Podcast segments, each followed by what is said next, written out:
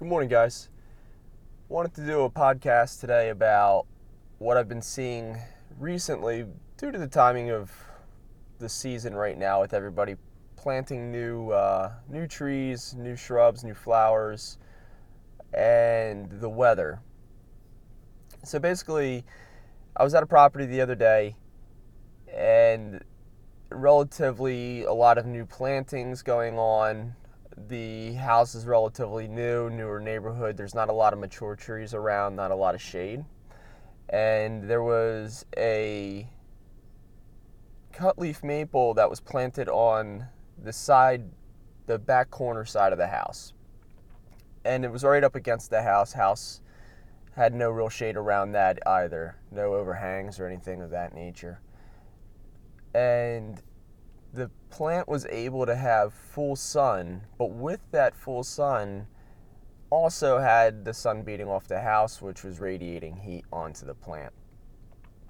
Now, when we walked up to the plant, the plant, you knew it was a cut leaf maple, but it looked like it had like a really weird growing um, habit where there wasn't really any branches to it. It was just a lot of short, short, short, stubby branches with a ton of leaf growth, but the leaf growth was all curled, every single one of them. It was almost, at first, from a distance, I was thinking to myself, someone sprayed it or fertilized it and burned it.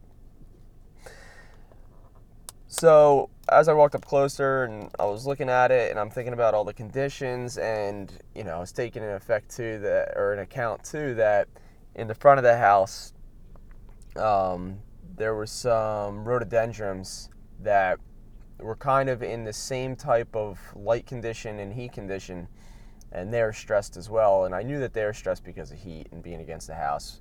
Um, and that was kind of an, an obvious because I would say no more than 30 feet away from it were other rhododendrons that were in full shade, same type of uh, soil conditions and moisture conditions in the soil, and they were doing amazing. They were loving, they were thriving. But again, 30 feet away, different light condition, different heat condition, same soil, same water condition, and you have the complete opposite. So now we're on the back side, same soil condition, same water condition once again, but with the heat um, and full sun. So when you're considering, you know, planting something and you're at a nursery, but before you know before you go to the nursery, look look at your property. Think, okay, I'm gonna plant. I want to plant something. I want, you know, I want to plant a shrub or a tree, and this is where I want to plant it. What kind of conditions are you looking at there and I'm only speaking towards the sunlight right now. There's there's many conditions, but let's stick to just the sunlight.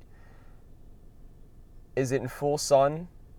It, are you looking at putting something that's in full sun up against a highly reflective building that's going to generate even more heat off of it?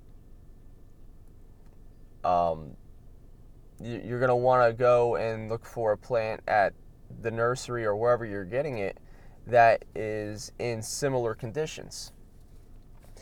Now, the reason being is that if you take a plant that was in full shade or partial shade, so in other words, it gets sunlight, but you know, part of the day it also is in the shade. Their leaf surface is going to be different than a tree that's in full shade. So if you have one that's in full sunlight, the leaf the leaf surface or the leaf um, the way the leaf is is going to be different than the leaf structure. The way the leaf structure is is going to be different than how a leaf structure is in full shade or vice versa. So when you have a, a, a plant that's in full sun all the time, the leaf tends to be thicker. And it also has a little bit different of a makeup of the waxy surface on it, which is called the cuticle. If one, if you have a plant that's in full shade, it's going to be a thinner leaf, and again a different type of waxy surface of cuticle. Reason being is that it gives that leaf more protection against losing moisture. So the moment you take a full shade plant and you put it into full sun, it's not going to have the ability to keep its moisture within its leaf.